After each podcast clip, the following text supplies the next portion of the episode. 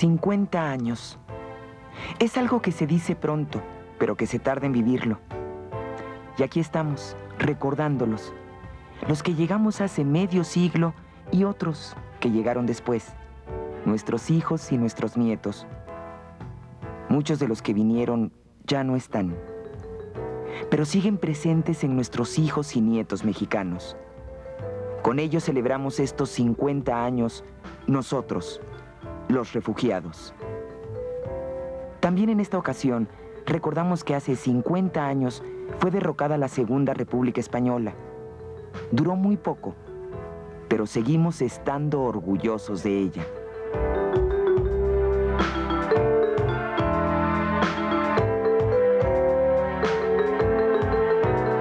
La República Española pasó por muchos contrastes.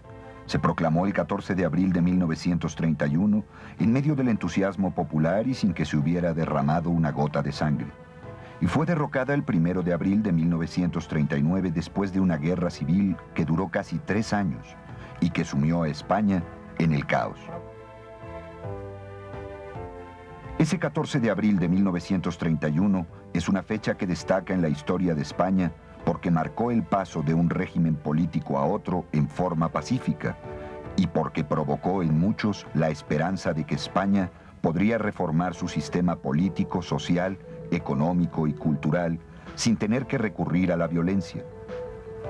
El propio rey Alfonso XIII decidió partir de España convencido, según sus propias palabras, de que el pueblo había rechazado la monarquía. En esta forma, el rey evitó un conflicto como el que armaron después los militares para combatir a la República. Y es que el rey demostró ser más patriota que los que se asociaron al nazifascismo para triunfar. Sin embargo, aquella república había nacido bajo muy buenos augurios.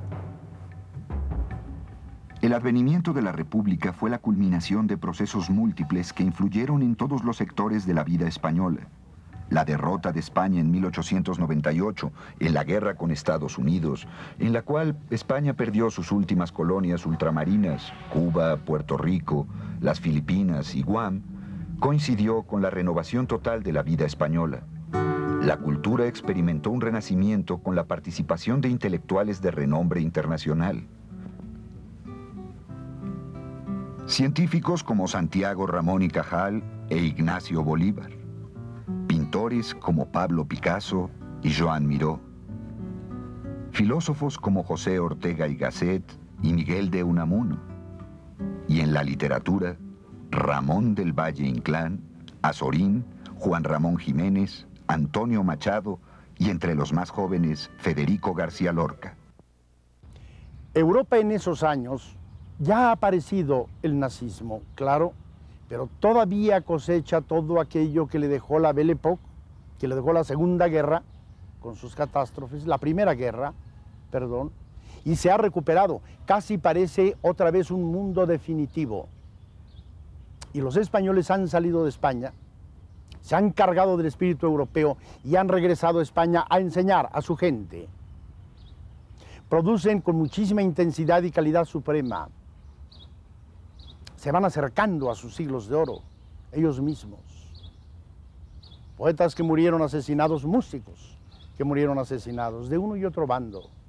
La guerra es profundamente imbécil porque mata sin discriminación. Ellos, digo, esos, aquellos, iban ya produciendo y acercándose velozmente a sus siglos de oro. Esta efervescencia se transmitió a todas las capas sociales del pueblo español, que la expresó como una necesidad de participar más en la vida política del país. Desde la derrota de 1898 hasta la proclamación de la Segunda República en 1931, se observa una política agitada de lucha contra la monarquía de reacciones violentas por parte del sistema tradicional, como fue la implantación de la dictadura de Miguel Primo de Rivera de 1923 a 1929. De huelgas violentas, de luchas sociales, de atentados terroristas, de una guerra colonial, la de Marruecos, donde se pudieron entrenar varios generales y en la que murieron muchos jóvenes, por lo que perdió toda su popularidad el rey Alfonso XIII. Se manifiesta una inquietud generalizada en España, un impulso renovador en todos los órdenes de la vida. De este proceso nació la República.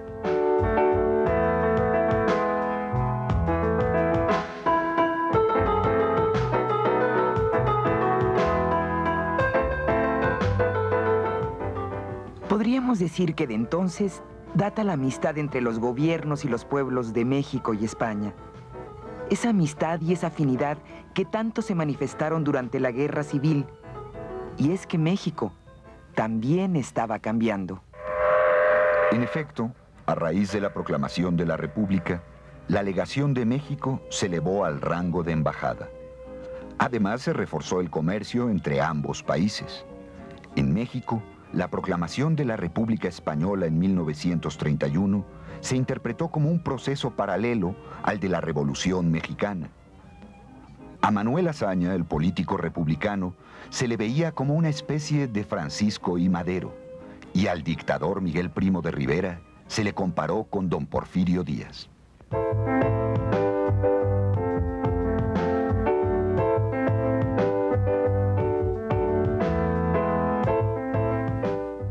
Por otra parte, se encontraron similitudes entre el proceso español y el mexicano en el impulso por reestructurar sus sistemas político, socioeconómico y cultural, teniendo como meta los intereses populares.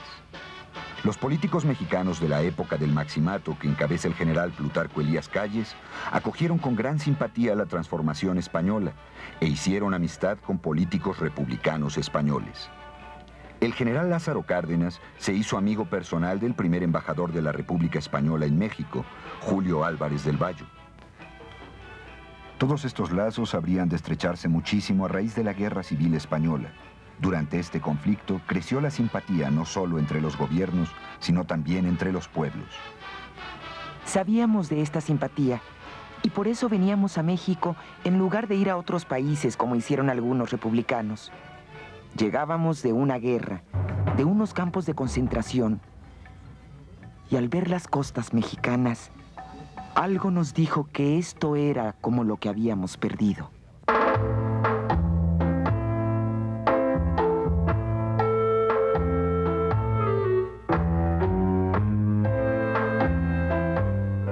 El primer contacto fue de luz, de libertad, de alegría, de poder sonreír por la calle, de ver toda una serie de cosas, la gente contenta y bien, ¿no? Para mí lo que fue es auténticamente un deslumbramiento. Después de los meses eh, de, de, estar oyendo hablar francés y que francés, inglés, etcétera, llegar a, como llegué en autobús por la frontera, oír es, español de nuevo y ver toda aquella luz maravillosa fue fenomenal. Eh, la impresión general desde el punto de vista eh, de tanto del paisaje como de la civilización extraña para nosotros nos encontramos allí. El descubrimiento que hicimos la mayoría de nosotros de lo que había sido, vamos a decir, una labor de España en América con aquellos magníficos eh, templos, eh, ¿verdad? Con las construcciones, los castillos, todo lo que dejó, y luego las civilizaciones anteriores, la civilización azteca, la maya, la olmeca, etcétera, fue realmente impresionante, que era un país de una, de una personalidad y una originalidad inmensa.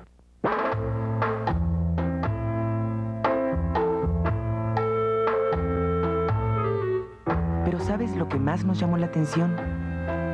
Más que las similitudes, fueron las diferencias. Los colores, los paisajes, la gente.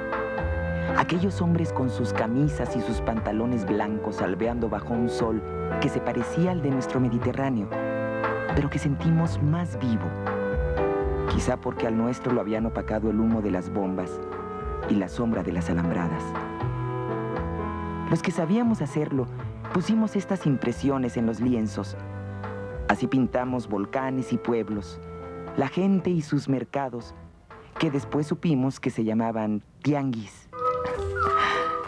con sus mujeres de dulce hablar, como cantos de aves. Y la comida. Cómo nos sorprendieron los sabores de muchas frutas y muchos guisos. Pero lo mejor fue reencontrar gustos casi olvidados.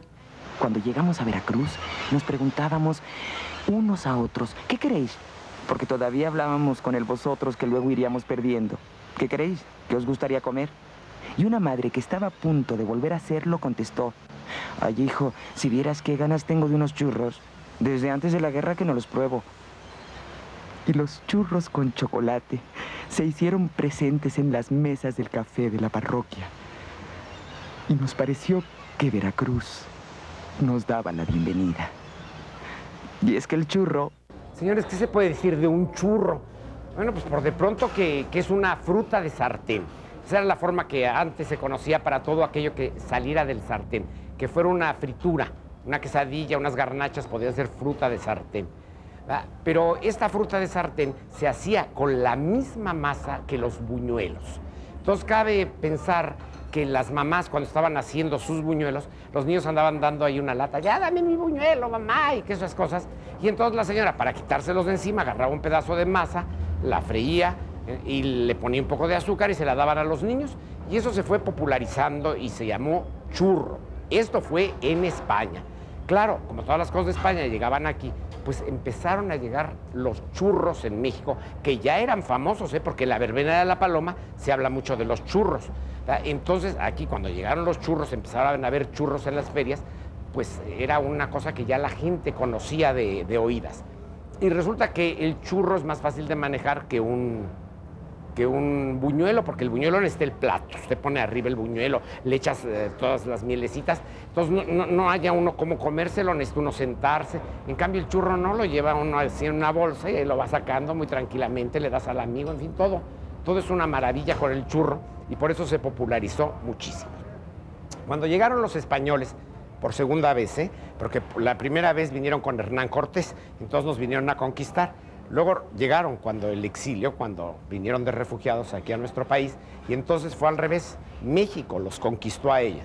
Y tan los conquistó que no se han ido. Aquí están con nosotros y bien estados. Ellos sintieron que en estas churrerías había una gran parte de España. Y nosotros los mexicanos aprendimos a tomar churros con chocolates muy a la mexicana, también con ellos, con los españoles.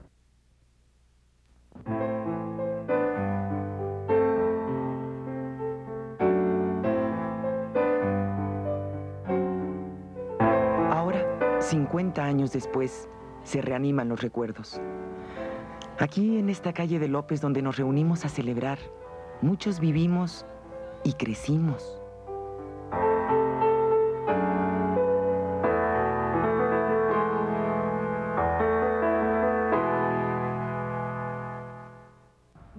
Paisano nuestro que estaba en Veracruz habló con otro paisano que estaba aquí y entonces quisieron hacer una cita y dijeron, bueno, ¿pues ¿dónde nos vemos? Pues en el consulado de la República Española. ¿Y dónde queda? en el Café Villarías de López y Ayuntamiento. Y esa es la anécdota, y por eso siempre se ha dicho que el Café Villarías es eso, el consulado de la República Española. Nos instalamos en estas calles del centro de la ciudad, que entonces tenía algo más de un millón de habitantes, y ya nos parecía grande. Todos íbamos al mercado de San Juan, hoy tan cambiado igual que cambió nuestro modo de hablar. Las judías se volvieron frijoles y las judías verdes, ejotes. A los melocotones y a los albaricoques aprendimos a llamarlos duraznos y chabacanos. Así, poco a poco, fuimos adquiriendo nuevas palabras y hasta un nuevo modo de hablar, más dulce, más callado, para que no dijeran, pero ¿por qué gritan tanto los españoles? Más fuerte debieron haber gritado en aquella Europa de los años 30 para que despertara y se diera cuenta del peligro que corría. Benito Mussolini en Italia y Adolfo Hitler en Alemania soñaban con implantar su dominio sobre Europa y aún sobre el resto del mundo. En aquellos años se respiraba en Europa un ambiente de violencia, miedo y pobreza. Miedo a que se repitiera en sus países la revolución bolchevique que había liquidado al régimen zarista. En contraste, había muchos que deseaban que una revolución similar estallara a nivel mundial. Y para otros, era cosa del diablo. Qué miedo le tenían a todo lo que oliera ruso. A los refugiados enseguida nos llamaban rojos, como si el color fuera un insulto. Pero hay que recordar que entre nosotros había de todo, comunistas, anarquistas, socialistas y liberales. Eh, la República, eh, naturalmente, era un régimen de tipo democrático, liberal, parlamentario, de modo que dentro de ella tenían cabida todos los partidos políticos, incluso partidos monárquicos. Eh, cuando sucede el levantamiento faccioso encabezado por el general Franco, eh, pues el gobierno de la República está apoyado por todos esos partidos que formaron el Frente Popular, es decir, por todos los grupos republicanos, por el Partido Socialista, incluso por el Partido Comunista y también por la Confederación Nacional del Trabajo y por la Unión General de Trabajadores de España. Eh, realmente eh, fue una rebelión del ejército o de una gran parte del ejército contra el sentimiento general del pueblo español. La República tuvo que constituir un ejército popular que a mucha gente le hizo recordar la Revolución Rusa de 1917. Por otra parte, la Primera Guerra Mundial que había destruido en Europa el sistema de convivencia también era muy reciente, de 1914 a 1918. Además, la gran crisis económica de 1929 había afectado profundamente el sistema económico mundial, dejando en la pobreza a muchos países y provocando hondos malestares en todas las clases sociales. En España había pobreza en el campo y en las ciudades. La República propuso para todos los españoles, entre otras cosas, una vida digna.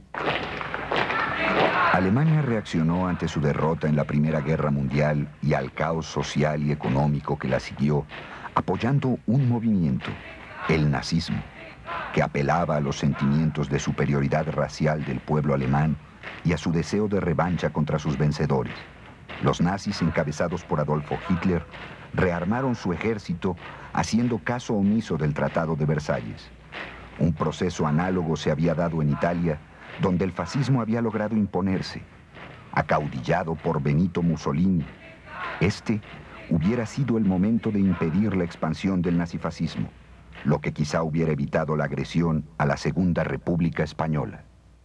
La segunda ocurrió en un momento desgraciadísimo para la historia del mundo, especialmente de Europa, y eso afectó mucho a la República porque en 1936 los generales que se sublevan tienen el apoyo de los países nazifascistas, Alemania bajo Hitler, Italia bajo Mussolini, que en aquel momento estaban en el apogeo de su poderío y de su entusiasmo. Y ante eso, las potencias llamadas democráticas occidentales, eh, no quisieron o no pudieron o no se atrevieron a oponerse como era debido y negaron todo, todo tipo de ayuda a la República así atacada. Este era el panorama cuando estalló la guerra civil en la década de los 30. Todos recordamos esos años. Éramos muy jóvenes y muchos hasta niños. Pero tenemos presente cuando Italia invadió Abisinia en 1935, con sus aviones bombardeando un pueblo desarmado e indefenso. Aquello fue un ensayo de la guerra que sufrimos nosotros, así como la nuestra sirvió de práctica para la Segunda Guerra Mundial. ¿Cuántas veces lo dijimos? Nuestros políticos le advirtieron al mundo que la agresión contra la República era el principio de la lucha contra las democracias. Pero ¿quién nos iba a hacer caso si no éramos más que un pueblo abajo de los Pirineos? Ahí, donde empieza África. Con el cuento de la no intervención, nos dejaron morir como a la pobre Abisinia. En la Sociedad de las Naciones nos hicieron el mismo caso que al Negus, el emperador de Abisinia. Haile Selassie. La de veces que hemos recordado esto en aquellos cafés, muchos ya desaparecidos, donde nos reuníamos para componer un mundo que ya no tenía compostura. En el Tupinamba, el papagayo, el chufas. Y sabes, se me hace un nudo en la garganta cuando paso por esas calles y ya no encuentro aquel pasado. Porque entre los terremotos, el progreso y la edad se van borrando los recuerdos. Lo que no se les habrá borrado de la memoria es el 17 de julio de 1936, cuando se inició el alzamiento de un sector del ejército español apoyado por los moros en contra de la República. Y al día siguiente, la rebelión se extendió por toda la península. El gobierno republicano se encontró enfrentado al levantamiento de una parte de su propio ejército y de su propia policía. En ese momento, para defenderse, el gobierno no tuvo más remedio que distribuir entre la población civil las pocas armas con que contaba.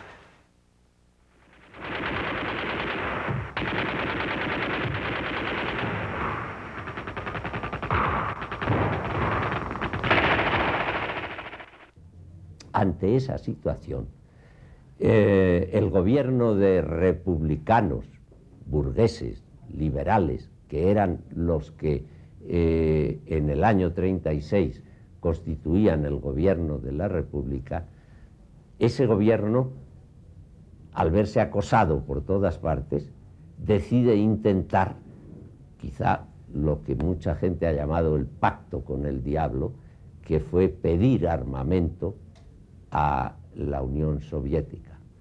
La Unión Soviética habrá que reconocerle siempre la gratitud de que aceptó mandarlo, pero hay que tener en cuenta cómo lo mandó y cómo lo aceptó, que era pagándolo por adelantado en oro. Es el famoso oro del Banco de España que tanto dicen que se lo regalamos a los rusos, que fue obligadísimo el que tuviéramos que hacerlo así para pagar los tanques y los aviones que nos mandó Stalin. Por su parte, los generales rebeldes acudieron de inmediato a los gobiernos de Italia y de Alemania, que respondieron enviando aviones, soldados, asesores militares y todo tipo de material bélico. Además, apoyaron a los facciosos con toda su influencia diplomática. Fue entonces, en agosto de 1936, cuando nuestro embajador en México, don Félix Gordón Ordaz, se dirigió al presidente Lázaro Cárdenas para pedirle que México vendiera armas al gobierno republicano. Y en el barco Magallanes se enviaron 20 mil fusiles y 20 millones de cartuchos mexicanos. Había empezado la guerra civil española. De un lado, el gobierno legalmente establecido, apoyado por México y la Unión Soviética. Del otro, los militares en rebeldía contra la República, apoyados por la Italia de Mussolini, la Alemania de Hitler y el Portugal de Oliveira Salazar. Para muchos fue una cruzada para salvar a España de los horrores de una república extremista. Para nosotros, para los refugiados, sigue siendo una traición. Asómate a la ventana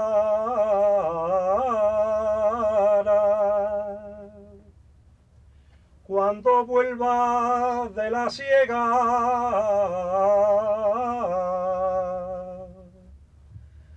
Asómate a la ventana,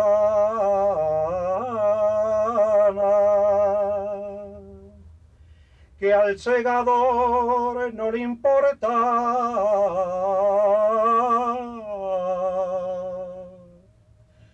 Que le dé el sol cara a cara. que le dé el sol cara a cara.